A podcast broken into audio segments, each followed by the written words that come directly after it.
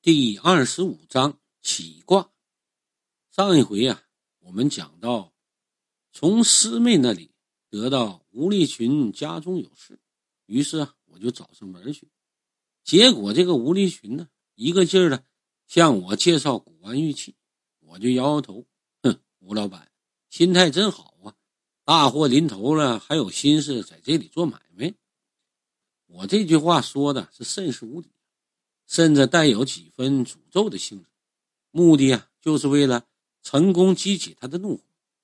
因为呢，人一旦愤怒起来，就会被情绪所左右思想。再睿智的人呢，在这个时候也会犯下低级的错误。比如说这个吴立群吧，他就是个典型的例子。他看我进来不买东西，反而口出狂言，顿时是勃然大怒，手指着门外：“出去，出去！”我这里不欢迎你。面对他的驱赶呢，我是不但没走，反而啊，拽过一把椅子，大大方方我就坐下来。吴立群一看我摆出这种架势，微微一愣，随即呀，恼羞成怒：“出去，出去，出去！你再不出去，我报警了。”他的这个反应啊，早在我的意料之中啊。我看那吴立群正一步步的往我挖的坑里跳，我的心中是暗暗窃喜。但表面上，我却装作一副云云淡风轻的样子，一手轻轻敲击着桌面。吴老板，如果不想让尊夫人和令爱有事的话，你尽管叫警察来。不过，我的一拖音啊，吴立群眼角的肌肉就抖动一下。我看着是暗自好笑啊，随即是话锋一转：“吴老板，我可奉劝你想好了再报警。”一旦我离开这个屋子，就算你想请我，那我都不会回来了，也是不可能的事吴立群听我这么一说啊，顿时就皱起眉。我知道啊，他跟他权衡利弊呢。因为国人呢都有一个习惯，无论是看病啊、看风水，还是算命，均喜欢找年纪大的。在他们看来，这个年纪大的资历老才是保证。殊不知啊，还有一句老话叫做。学无先后，达者为先。当然呢，那我不能一进门我就来个王婆卖瓜，自卖自夸呀。如果真那么做，结果只有一个：被吴立群呢当做跑江湖的神棍扫地出门。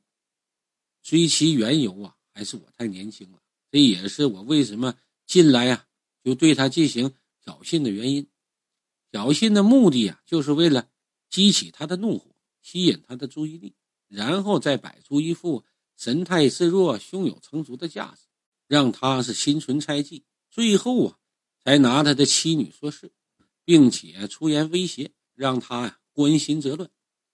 事实证明啊，我这一手玩的是非常有效，同时也从一个侧面说明了这个吴立群呐非常爱他的老婆和孩子。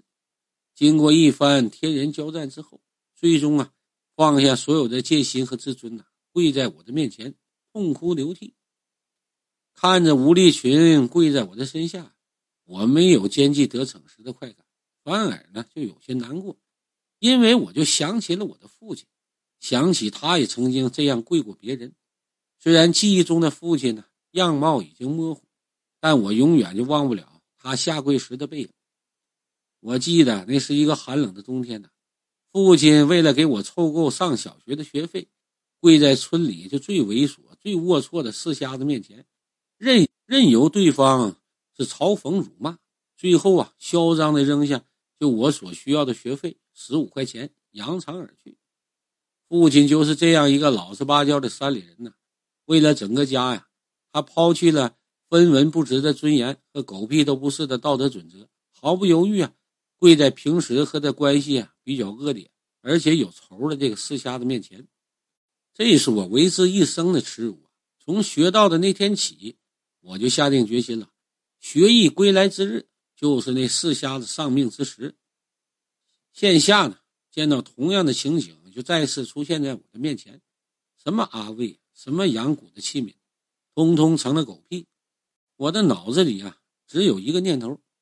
帮这个跟父亲一样的男人呢，解决掉这个问题，还他一个幸福的家庭。可这件事呢，说起来容易，做起来难呢。因为导致这种情况的原因很多，比如说吧，阴阳宅的风水被人给破了，灵体附身，被人施法加害，或者是家里住宅被人下了黑巫术，也就是木工的验圣之法。在我们老家呀，流传着这样一个传说，说这个木匠啊、泥水匠建房子的时候，必须得好酒好肉的盛情款待，以避免就不小心就得罪这些工匠，被他们暗中在房子中做手脚，引鬼祟入屋啊，使主家病丧人口、破财败家，或者是遭遇官司等这些劫难。这个说法在线下这个崇尚科学的年代。几乎就没人相信了，但事实啊却是真实存在的。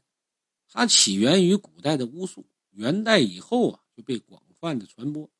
在业内啊，这种法术被称之为木工验圣，也有下算一说。它是以验圣巫术啊去算计他人。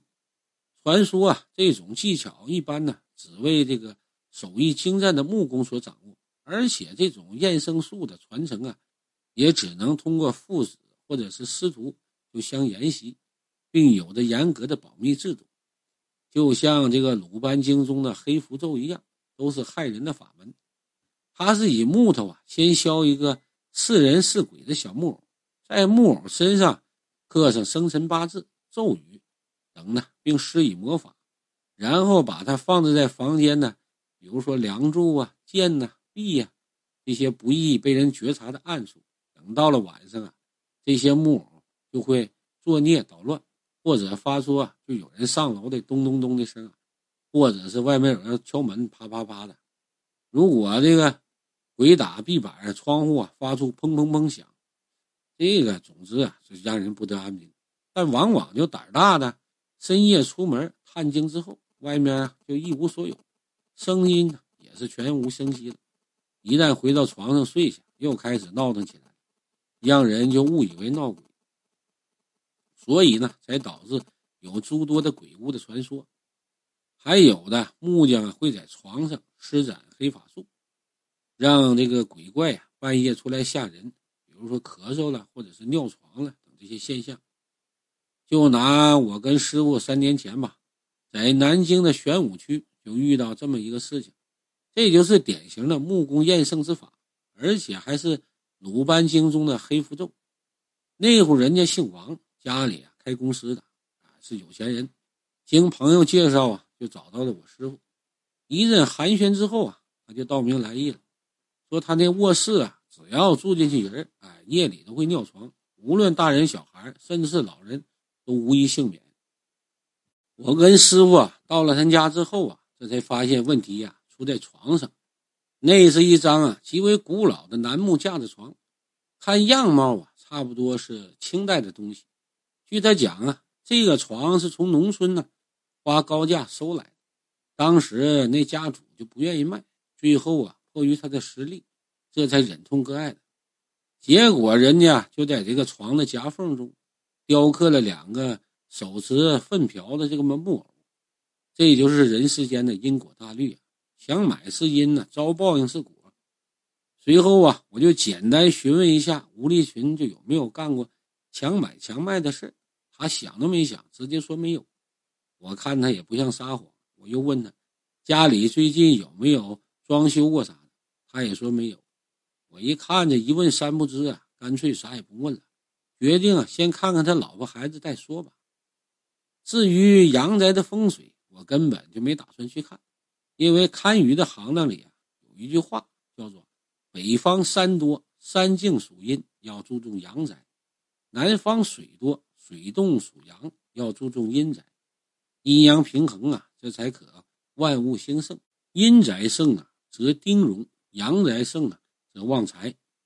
反观呢，这吴立群是家大业大，肯定就不是阳宅出了问题，要看也是阴宅。不过现在这功夫啊。有些武断，这得看见人之后才能决定。在吴立群的带领下呀，我终于见到了他的妻子和女儿。这俩人那叫一个惨呐，就比我遇到那个婴儿鬼那女的还惨。那个女人呐，虽说被婴儿鬼缠上，但没有什么过激的行为，这俩人倒好，一边一个使劲在身上挠着，这挠的鲜血淋淋呐。他俩是依旧不肯罢手。看到这个情形啊，我不由得微微一愣。站在我身旁的吴立群呢，立刻说话。他说呀：“哎，这好像是一种皮肤病，去医院看了也没啥效果，连医生啊也查不出什么原因，也治不好。”听他这么一说呀，我顿时感觉这事就有点棘手了。不过呢，我并没有因此而退缩。我虽然呢就没有师傅那本事，凭借肉眼呢就能看个大概，但我估计这肯定是附身了。这由于我携带的天眼符啊，已经在处理婴儿鬼的时候用完了，所以我决定啊，就用六爻。这六爻啊，是一种预测的方法，它起卦的方法很多，有这个铜钱爻卦啊，时间起卦，报数起卦，文字起卦，号码起卦，来人方位起卦，根据问世人的形体动作起卦，以衣服颜色起卦，人事物。特征整合起来起卦，而我最常用的还是铜钱起卦。可一想到铜钱呢，我不禁我有些无语。来的时候啊，慌忙中就忘了，就将起卦的铜钱带身上。不过这并难不倒我，除了铜钱以外呢，还可以用硬币来代替，比如说三枚一块钱的硬币，或者是一毛的也可以。随后啊，我就将需要铜钱或者硬币算卦跟吴立群一说。他当时就傻眼了。对于一个富得流油的古董商人来说吧，十万二十万的现金他立马能拿出来，可铜钱和硬币那他却没有了。没有铜钱硬币啊，这也难不倒我。方法呢，我还有一个，那就是道门支派的一个起卦法，以香烟起卦。这是师傅的一个朋友传我的一个小法。这个起卦法呢，属于旁门的东西，一般情情况下呀，就很难上卦。可在这种情况下，就为了尽快的解决此事，我决定啊，还是放手一搏。由于我的烟瘾不大，平常呢口袋里啊就很少装烟，在这种情况下呀，更是没有携带香烟这个习惯。好在吴立群抽烟呢，他一听说我需要香烟，二话没说呀，直接给我弄一条软中华。这有钱人就是牛逼哈！我要一根烟呢，给我整一条。不过我也懒得在这件事上跟他过多的纠缠，直接撕开烟盒，从里面取出一根香烟呢，我就夹在手上。香烟起卦和六爻中的红钱摇卦这方法就相差无几，只不过香烟起卦需要相应的手势和咒语。由于我曾经答应过我那位道友，这个起卦法是绝不外传，除非啊是我正式收徒弟，他才不予追究。所以这里呀就不一一表述了。以免呢坏了规矩。当我抽到第六口烟的时候这烟灰掉在地上，我看了一下时间，一点十分。乾坤卦天地否？哎呀，这是我得出的卦象，主卦天地否，证明啊求的这件事不是吉卦。不过呀，好在是六爻未动，只得其行，破之不难的。